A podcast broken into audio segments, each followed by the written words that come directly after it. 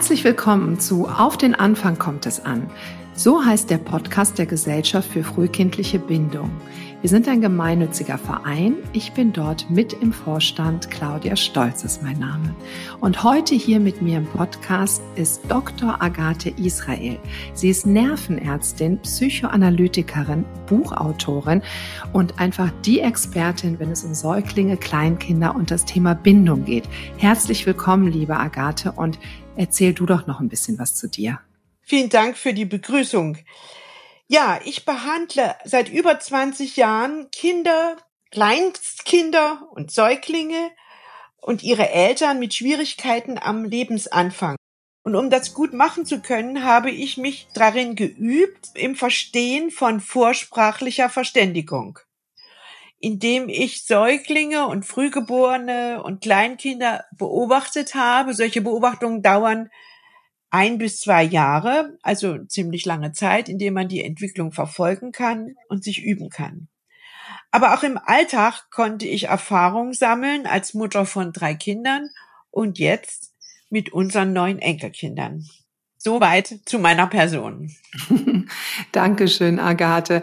Wir haben ja diese Gesellschaft gegründet zusammen mit ganz tollen anderen mit Streitern, sage ich mal, das ist ja entstanden aus dem Aufruf zur Wende in der Frühbetreuung der Vereinigung analytischer Kinder- und Jugendpsychotherapeuten. Ich glaube, das ist jetzt schon über drei Jahre her, dass dieser Aufruf gestartet wurde. Und was ja mittlerweile wirklich immer mehr und in aller Munde ist, dass die Qualität der außerfamiliären Betreuung einfach nicht gut ist für die Entwicklung der kleinen Kinder. Wir haben seit 2012 einen Rechtsanspruch für Kinder mit Vollendung des ersten Lebensjahres auf außerhäusliche Betreuung. Das bedeutet, dass seit 2012 ganz massiv Plätze ausgebaut wurden, was aber eher quantitativ geschehen ist. Die Qualität ist nicht mitgekommen und im Gegenteil, die also es geht immer weiter auseinander, also die Kluft wird immer größer. Und jetzt gibt es viele Aufrufe von Wissenschaftlern, die wissen, dass es schädlich ist, wenn die Kinder nicht genug Beachtung bekommen in der frühen Kindheit. Jetzt würde ich gerne mit dir einmal darüber sprechen, warum das eigentlich so ist. Warum ist die Qualität in der außerfamiliären Betreuung so wichtig für die psychische Gesundheit des Kindes? Das ist eine wirklich zentrale Frage. Aber wir müssten vielleicht zuerst mal sagen, bevor überhaupt dieser Rechtsanspruch für die Kinder ab 13. Lebensmonat auf eine ähm, außerfamiliäre Betreuung ausgesprochen oder gesetzlich festgelegt wurde, hat man schon festgestellt, dass lediglich 3,2 Prozent der Kitas für Kinder unter Dreijährige einen guten bis sehr guten Qualitätsstandard haben. Und das ist ja das, was wir erwarten, wenn die Kita als guter Lebensort und Entwicklungsort existieren soll. Und so wird es ja den Eltern gesagt. Eure Kinder kommen an einen guten Ort. Und wir haben also jetzt diese schlechte Lage schon 2012 gehabt. Dann gibt es in den folgenden Jahren, zum Beispiel 2019, 2020 Untersuchungen, fast 3000 Kita-Leitungen wurden befragt. Und da stellt sich eine ganz bedenkliche Personalunterdeckung heraus. Also es ist ganz gefährlich, erstmal im Hinblick überhaupt auf die basale körperliche Versorgung und Sicherheit der Kinder. Also hat eine weitere Studie belegt, circa 300.000 fehlende Erzieher. Das, das ja muss man sich mal vorstellen. Wir als Gesellschaft hoffen ja wirklich sehr darauf, dass das ernst genommen wird und dass halt Gesellschaften wie wir eine sind unterstützt werden, damit wir eine Veränderung in der Frühbetreuung bewirken können. Das ist eine entscheidende Wendung des Blicks ne, auf das Kind. Du hast jetzt eben von den Erzieherinnen gesprochen. Ich habe auch von dem Erziehermangel gesprochen. Aber was bedeutet das für das Kind? Genau. Ein Mensch ist ja, wenn er geboren wird, erstmal total angewiesen auf einen verstehenden anderen Erwachsenen. Also ein Menschlein braucht jemand, der hilft, genau zu beobachten und zu übersetzen, was ist mit dir los und eine passende Antwort zu finden, so dass das kleine Menschlein allmählich Erfahrungen sammeln kann. Aha, das ist jetzt mit mir los. Aha, da ist jemand, der kommt. Aus diesen vielen Erfahrungen entsteht dann auch ein Muster, eine Gestalt eines anderen, aber auch eine Erfahrung mit sich selbst. Und das braucht einfach Zeit. Das hat man herausgefunden. Also Kinder sind in einem lebendigen Austausch mit den Erwachsenen. Ein Baby passt sich von Anfang an mit allen Mitteln, die es hat, an die Erwachsenen, an die Umwelt an. Und das sind ja seine Vater und Mutter, so wie es umgekehrt natürlich auch passieren muss, dass sich die Eltern einstimmen auf das Kind. Und diese gegenseitige Einstimmung, die ist in den ersten Lebensjahren einmalig. Beide Seiten sind einmalig offen füreinander, hat man herausgefunden. Ja, also die Verhärtungen und die Abwehren, die manche Eltern dann haben, das hat so zu sein oder die gar nicht empfinden, dass dieses abhängige Kind, dass es in Nöten ist. Also das ist eher selten aber später, wenn die Kinder größer werden, durchaus schon so, dass dann auch wieder eine gewisse Verhärtung eintritt und gewisse Forderungen. Bei mir ist das jetzt so angekommen, also ich habe das jetzt so verstanden, dass ja dieser kleine Mensch sich mit den Bezugspersonen, die in der Familie zur Verfügung steht, mit denen arrangiert. Also diese beiden Parteien schwingen miteinander.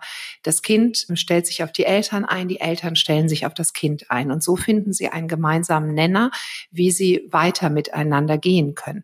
Wenn ich das jetzt übersetze, also ein Kind ist ja ein Individuum, also es braucht eine gegenseitige Einstimmung. Und wenn zu viele so kleiner Kinder zusammenkommen, geht ja das individuelle Einstimmen gar nicht. Das stimmt. Das individuelle Einstimmen geht nicht, wenn zu viele kleine Kinder, die auch ein gleichgerichtetes Interesse haben an den Erwachsenen, zusammenkommen. Und diese Einstimmung zwischen Eltern und Kind, man könnte die wie so ein Tanz oder wie ein Dialog sich vorstellen, so ein Hin und Her, aus dem allmählich die Eltern erkennen, ah, wenn es so lächelt, dann geht's meinem Kindchen so und die, die Kinder erkennen, aha, wenn meine Mutter so guckt, dann ähm, ist sie gestresst zum Beispiel. Wenn sie mal so eine Situation immer dabei sein können, in Ruhe, ohne selber was machen zu müssen, können sie das wirklich in beeindruckender Weise äh, miterleben, wie ein Baby oder ein Kleinkind sich auf seine Eltern einstellt und auch imitiert und dann auch reagiert und die Eltern auch. Also es ist ein ganz feines Wechselspiel. Und die Hauptsache ist natürlich, dass die Eltern in der Lage sind, Nöte und Ängste des Kindes und Bedürfnisse zu verstehen. Und das Kind kann ja nicht reden. Es mhm. teilt es also über seine Mimik mit, über die Art des Schreins. Es zeigt dann auch später auf Dinge oder es äh, macht Laute oder es ist unruhig. Also das sind so viele kleine Signale. Ich glaube, das muss ich gar nicht erklären, weil das eigentlich jeder schon erlebt hat, dass ein Baby sich sehr lebendig oder auch ein Kleinkind mitteilen kann. Aber man weiß eben nicht genau, was es meint. Und nur die Personen, die sehr viele Zeit mit dem Kind verbracht haben, können schon übersetzen und verstehen, aha, das könnte jetzt das und das sein. Es könnte jetzt Hunger haben, es könnte eine nasse Windel haben, es könnte sich einsam fühlen es könnte Bauchschmerzen haben, es könnte äh, den Wunsch haben, sich an mich zu kuscheln. Also solche Bedürfnisse, die am Anfang da sind, die können eben nur die Leute wirklich erkennen, die die Zeichen auch erkennen können. Wenn jetzt das Kind mit einem Jahr in die außerhäusliche Betreuung geht und der Personalschlüssel ist nicht optimal, also wir wissen ja, wir können ja auch gleich mal über einen Personalschlüssel sprechen, wir wissen ja, wie der eigentlich zu sein hat und dass der so gut wie nie so ist. Also der ist ja wirklich, ich glaube, auf einen Betreuer dürfen maximal drei Kinder kommen. Und dazu kommt es noch, dass dieser Betreuer konstant für diese Kinder da sein muss, damit die Kinder überhaupt die Möglichkeit haben, sich an diese Person auch wieder zu erinnern und auch an diese Person zu binden. Wenn ich jetzt weiß oder wenn ich jetzt mitbekomme, dass ich ja mein Kind also auch genau kennen muss, damit ich diese Sprache des Kindes erkenne und wahrnehme. Und jedes Kind ist ja anders. Und dann habe ich dann mehrere Kinder, die ja sich noch nicht ausdrücken können, was sie jetzt wirklich oder mir nicht erklären können, was sie wirklich von mir wollen oder wie sie sich auch innerlich fühlen, und ich weiß, dass eine, also, dass die Betreuung es nicht schafft zeitlich, weil der Personalschlüssel eben so schlecht ist, das Kind überhaupt nur zu wickeln, also schon die äußerlichen Dinge der Pflege kann nicht geschehen, weil die Zeit nicht da ist. Dann kann es doch gar nicht sein, dass die Erzieherinnen und Erzieher die Möglichkeit haben, sich auf jedes Kind wirklich individuell einzulassen. Selbst die willigste und interessierteste Erzieherin kann das nicht. Und das müssen wir uns auch klar machen, dass es nicht möglich ist, wenn ich mehr als drei Kleinstkinder im gleichen Alter, eben so zwischen 13 und 20 Monaten zum Beispiel zu betreuen habe, dass ich da mich in Ruhe und vertieft und ohne Zeitdruck auf ein Kind einlassen kann. Das ist unrealistisch. Das ist einfach nicht möglich. Und das heißt also, man muss davon ausgehen, dass die Kinder, die sich noch nicht da selber regulieren können, wenn sie zum Beispiel beunruhigt oder müde sind oder hungrig oder sich einsam fühlen, dass sie ihnen dann kein verstehender Erwachsener zur Verfügung steht. Aber das ist äußerst wichtig, damit das Kind eben seine Erfahrung, die es mit den Eltern begonnen haben, fortsetzen kann, sich selber zu erkennen, was ist mit mir los. Und das ist das Verhängnisvolle, dass das einfach nicht möglich ist und die Kinder dann auch gestresst bleiben, denn wir dürfen uns ja nichts vormachen. Der Alltag in einer Kindergruppe und mag sie noch so pädagogisch geschickt gelenkt werden, der normale Alltag, der jetzt auch mit einer gut besetzten Kindergruppe, ist für ein Kind stressig, weil es ganz viele Anforderungen ständig gibt von allen Seiten, von den Gleichaltrigen, aber auch vom Tagesablauf, was jetzt zu geschehen hat. Man könnte sonst einen Arbeitstag, mhm. ja. Und wenn man jetzt einen verstehenden Erwachsenen zur Verfügung hat als Gegenüber, der sich ganz auf mich konzentriert, kann es auch stressig werden. Das wissen wir ja auch, weil ein Kind ja nicht immer gleich verstanden wird aber es gibt ein Gegenüber wenigstens und so gibt es eben dann kein Gegenüber und das ist auch ziemlich schrecklich, also wenn man es kein erwachsenes Gegenüber gibt. Dass die Eltern das so durchhalten, hat ja auch mit der elterlichen Liebe zu tun. Also elterliche Liebe bedeutet ja nicht Küsschen geben, schön rausputzen oder mit den Kindern Quatsch machen und aufregende Spiele, sondern elterliche Liebe bedeutet ja Geduld, Zuwendung, verstehen, sich zurücknehmen, abwarten, angemessen reagieren. Diese elterliche Liebe, die können wir auch von keiner Erzieherin erwarten. Wir können erwarten, dass sie ihre Arbeit liebt und die, das kommt schon sehr nah an elterliche Liebe, dass sie sagt, ich liebe meine Arbeit, aber da brauche ich auch bestimmte Bedingungen dafür die es mir möglich machen, meine Arbeit zu lieben. Und das ist zum Beispiel, dass ich selber nicht unter Stress arbeiten muss, gehetzt, Kinder anpacken muss, drängeln muss, warten lassen muss, kommandieren muss, ja, oder hastig sein muss, kalt bleiben muss gegenüber Tränen oder Unglück.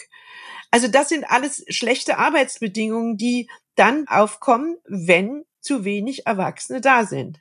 Ich glaube, dass das jede Erzieherin und jeder Erzieher, der diesen Podcast gerade hört, unterschreiben wird, dass die Bedingungen, also wenn ich morgens gerne zur Arbeit gehe, wenn ausreichend Kolleginnen und Kollegen da sind, wenn das Team gut miteinander schwingt, wenn die äußeren Bedingungen wirklich optimal sind, wenn es eine gute Erziehungspartnerschaft mit den Eltern gibt, dass es dann wirklich eine große Freude ist, in diesen Job zu gehen. Aber wir wissen ja, dass das absolut im Moment nicht der Fall ist. Und darum gibt es uns ja. Wir wollen ja Dinge verändern, damit die Bedingungen für Kinder so werden, dass sie, also die, die Bedingungen auch für das Personal in den Kitas oder auch die Bedingungen für die Eltern so werden, dass es am Ende für die Kinder gut ist, dass die Eltern eine wirkliche Wahlfreiheit haben. Also, dass die Eltern sagen können, wir möchten noch etwas länger mit unserem Kind zu Hause bleiben. Dafür müssen wir an Arbeitgeber gehen, damit wir das Verständnis auch in der Wirtschaft verändern, dass man weiß, dass Eltern einen begrenzten Zeitraum im Leben des Kindes sich Dinge aussuchen müssen. Wir müssen gucken, dass es Wahlfreiheit gibt, dass der Beruf besser angesehen wird, dass auch Erzieherinnen und Erzieher wirklich sehr gerne in diesem Beruf sind. Und jetzt würde ich aber gerne nochmal zurückkommen auf dieser kleine Mensch, der, du hast ja eben vom Arbeitstag gesprochen. Ich als Erwachsener habe alle Fähigkeiten, gut für mich zu sorgen. Also ich kann es erstmal erkennen und ich kann mir Sachen suchen, die meinen Stress minimieren. Das sind ja alle Skills, die ein kleines Kind besonders unter drei Jahren ja noch gar nicht hat und besonders unter zwei Jahren noch nicht hat. Also ne, von eins bis zwei kann ein Kind ja noch nicht verstehen, was ist mit mir los. Und ich gehe jetzt mal in die Kuschelecke und guck mal, dass ich meinen Stress ein bisschen reguliere. Es braucht Erwachsene, die erkennen, was mit dem Kind los ist, die das beantworten und entsprechend reagieren. Die Kinder sind also mit ihren Eltern ja in dem ersten Lebensjahr immer zusammen gewesen. Das heißt, sie konnten sich ja auch immer rückversichern, dass das, was die Eltern denen an Schutz geben, dass das auch wirklich sicher ist. Also Kinder haben ja nicht einfach irgendwas gelernt und das ist dann abgespeichert, sondern das muss sich ja festigen im Kind. Du hast das jetzt sehr klar beschrieben. Die Rückversicherung, das ist ja auch eine Ermöglichung, um zu lernen. Es ist jemand da, der mich schützt, der sich für mich interessiert und der das billigt, was ich mache oder missbilligt und dann eben auch Hilfe leistet diese Rückversicherung, die ist ganz zentral, um lernen zu können und um explorieren zu können. Größtenteils wird diese Art von Rück äh, Gewissheit, es gibt jemand anderen, der mir hilft, mit einer sicheren Bindung bezeichnet, als sichere Bindung bezeichnet, ja, die die beste Möglichkeit ist, um hinaus in die Welt zu gehen, mit dieser inneren Gewissheit. Und diese sichere Bindung geben die Eltern ihren Kindern. Aber man kann ja jetzt nicht sagen, die Entwicklung der sicheren Bindung hört mit dem zwölften Lebensmonat auf, wenn das Kind in die Krippe kommt. Das ist wirklich absolut künstlich, dieser Termin. Der ist gesetzt von außen, um die Notwendigkeit und das Bedürfnis nach früher außerfamiliärer Betreuung geht nicht von den Kleinkindern aus. Das müssen wir uns wirklich klar machen. Da wandelt sich jetzt der Kontext der Erziehung. Also, dass nicht mehr die natürlichen Verantwortlichen oder die natürlichen Personen sich verantwortlich fühlen für die Entwicklung der Bindung, für die Selbstentwicklung des Kindes, sondern dass das Experten machen sollen. Und jetzt kommen wir in das zweite Dilemma eben. Das ist der erste, erste Wunsch. Und das zweite Dilemma ist aber, die Kinder werden an einen Ort geschickt, da fehlt es an Experten schon der erste Punkt ist ja fraglich, wieso sollen sie da überhaupt hin? Und wenn sie dann dort sind, fehlt es an Erwachsenen, die das fortsetzen können, so massiv, dass wirklich jetzt auch viele Wissenschaftler aufschreien und sagen, das Versorgungssystem steht vor dem Kollaps. Zu Recht. Denn wir müssen uns fragen, wieso machen wir das die ganze Zeit schon? Es ist nicht unbekannt. Diese Lücken sind nicht unbekannt. Und das Wissen über die frühe Entwicklung hat sich so angereichert. Das können wir mal bei einem anderen Treffen besprechen, was sich da alles innerseelisch tut, was sich körperlich tut, was sich vom Nervensystem her tut in diesen ersten Jahren und zwar so, dass sich bleibend Strukturen bilden, mit denen man ein Leben lang dann klarkommen muss. Das wäre jetzt genau meine Frage gewesen, weil dann ist es ja auch häufig so, dass Eltern sagen, na ja, das sind ja jetzt nur die ersten drei Jahre, also bald habe ich es ja geschafft. Ne? Also ich habe jetzt diesen Kita-Platz, ich bin nicht so wahnsinnig zufrieden damit, aber also die anderthalb Jahre halten wir jetzt auch durch. Also ich habe oft das Gefühl, dass man dann glaubt, mit Ende dieser frühen außerfamiliären Betreuung wäre dann auch quasi das ganze Thema abgeschlossen. Aber du hast ja gerade gesagt, dass das eben auch was, also wir geben quasi dem Kind ein Päckchen fürs Leben mit. Das bleiben ja Strukturen im Kind, also so habe ich das gerade verstanden, die auch auf das spätere Leben Auswirkungen haben können. Ja, nicht nur können. Das ist jetzt nachgewiesen, dass die frühen Prägungen, auch wenn sie uns nicht bewusst sind. Das ist ja oft die Idee, ach, da erinnert sich ein Kind gar nicht mehr dran. Das ist nicht wahr. Wir haben ein Körpergedächtnis und ein Gefühlsgedächtnis. Das unterscheidet sich von dem Gedächtnis, das wir im Bewusstsein haben, dass wir Szenen und Personen erinnern. Dem vorangeht ein Körper- und Gefühlsgedächtnis. Und alles, was wir erlebt haben von der Zeugung an, das wird gespeichert in einem bestimmten Ort im Gehirn und nimmt Einfluss auf den Aufbau bestimmter Systeme, Regulationssysteme. Also diese primären Erfahrungen nehmen darauf Einfluss. Auch darüber müsste man noch mal genauer sprechen. Auch darüber, dass dann bestimmte Überträger und Botenstoffe gebildet werden oder eben nicht gebildet werden, wenn zu viel Stress in der Kindheit da ist und dann nachhaltig das Leben lang wir zum Beispiel nicht gut Stress managen können.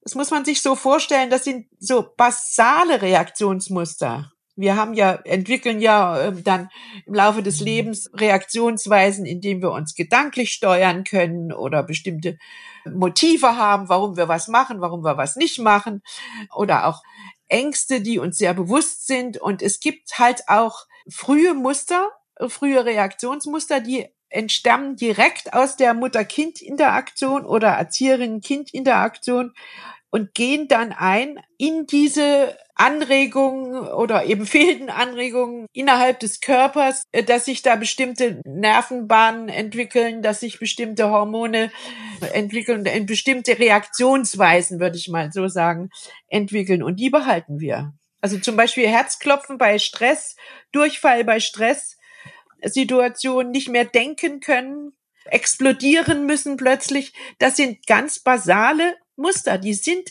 in den ersten Jahren entstanden und nicht erst später. Ich finde das gerade unglaublich spannend, was du erzählst.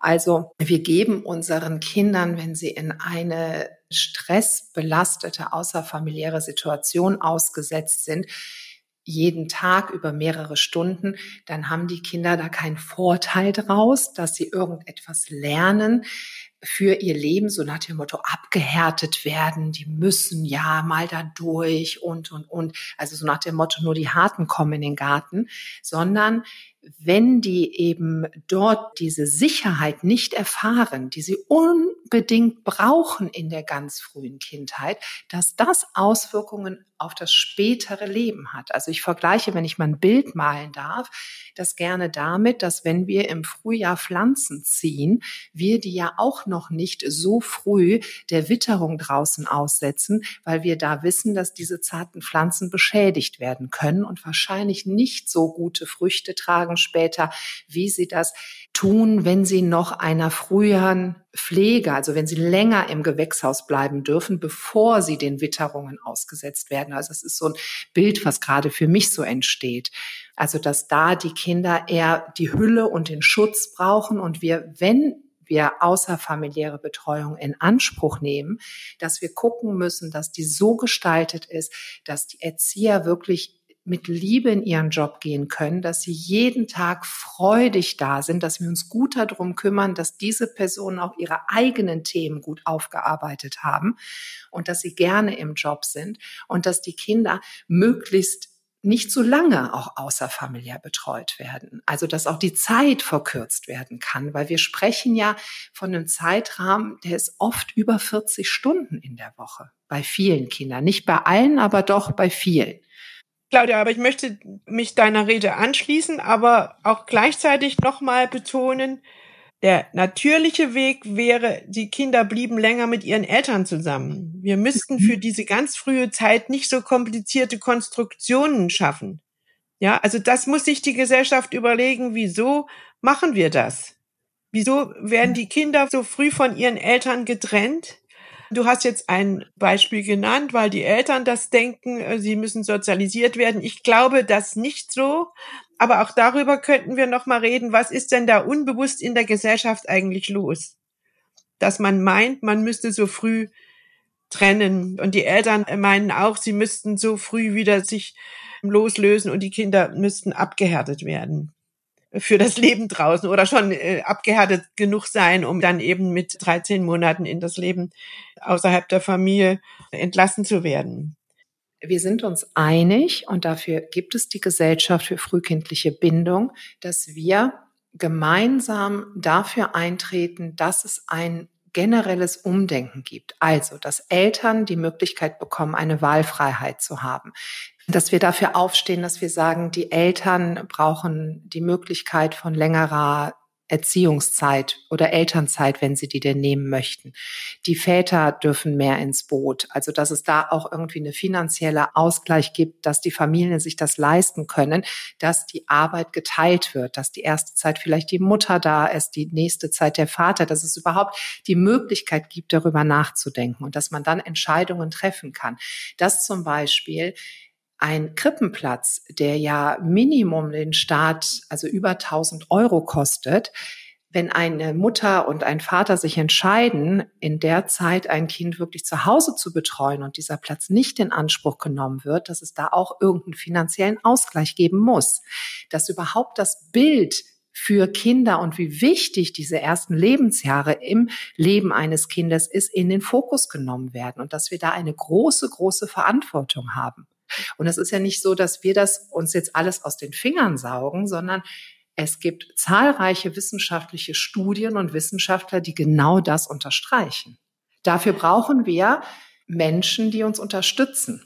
Und deswegen laden wir ein, unbedingt mal auf unsere Homepage zu gehen, www.frühe-bindung.de und den, entweder den Aufruf zu unterzeichnen, Fördermitglied zu werden oder überhaupt zu schauen, wie kann ich den Verein, wenn ich denn möchte, also die Gesellschaft unterstützen. Gesellschaft. Genau, ich sage immer Verein ja. und Gesellschaft, weil Verein ja. und Vereinsregister und was man alles gemacht hat, um ja. anerkannt zu werden. Aber es ist die Gesellschaft für frühkindliche Bindung, ganz genau.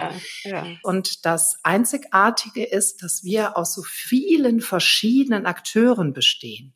Wir haben den wissenschaftlichen Beirat, wir haben viele Eltern, wir haben Kita-Fachkräfte, Kindertagespflegepersonen, Kinderärzte, ganz viele verschiedene Bereiche und wir kommen zusammen und verfolgen ein gemeinsames Ziel. Agathe, möchtest du abschließend noch was sagen? Ich habe nämlich einige Punkte mir notiert, wo wir in den nächsten Podcasts drüber sprechen werden, überhaupt über das ganze Thema Stress beim Kind, über das Thema, braucht ein Kind tatsächlich diese sozialen Beziehungen zu anderen Kindern, um gut wachsen zu können? Was sind frühe Muster im Kind? Wie wird ja. was geprägt? Also wir haben Gesprächsmaterial fürs nächste Jahr, würde ich sagen. Ja, also was mir noch einfällt, ist, es gibt Studien über Langzeitwirkung, also dieser ganz frühen Aufnahme in die äh, Krippe, Langzeitwirkung hin, hinsichtlich psychischer und äh, körperlicher Auffälligkeiten und äh, Leistungsverhalten bis ins Jugendalter hinein. Auch in Deutschland nicht viele, aber auch internationale Studien. Darüber könnte man sprechen. Und dann könnten wir auch drüber sprechen, dass wir uns Gedanken machen, wie können die Eltern denn gestärkt werden in ihrem Elternsein? Es gibt ja so das Stichwort, das heißt elterliche Kompetenz. Das heißt also in ihrer Kraft zu lieben, in ihrer Fantasie, dass man auch die Eltern darin bekräftigt. Eltern zu sein und einfühlsam auf ihr Kind zuzugehen, sich nicht mit dem Kind zu langweilen, was manche sagen, sich leer zu fühlen, das hat ja auch seine Gründe und auch denen nachzugehen. Dass wir da auch in der Gesellschaft etwas anbieten wollen, um Eltern darin zu bestärken. Dass wir uns auch Gedanken machen, wie könnte denn in der Zukunft das Ganze aussehen? Wie könnten besonders die Väter, und die müssen einbezogen sein, sonst klappt das Ganze nicht, sich stärken und so weiter. Also du hast recht, wir haben viele Themen, die äh, auf uns zukommen und wir hoffen, dass sie uns treu bleiben und weiterhin interessieren für unsere Gedanken und Angebote. Ganz, ganz lieben Dank, Agathe, dass du dir die Zeit genommen hast und diese wertvollen Informationen mit unserem Publikum hier teilst. Also, dann sag ich mal bis zum nächsten Mal. Tschüss.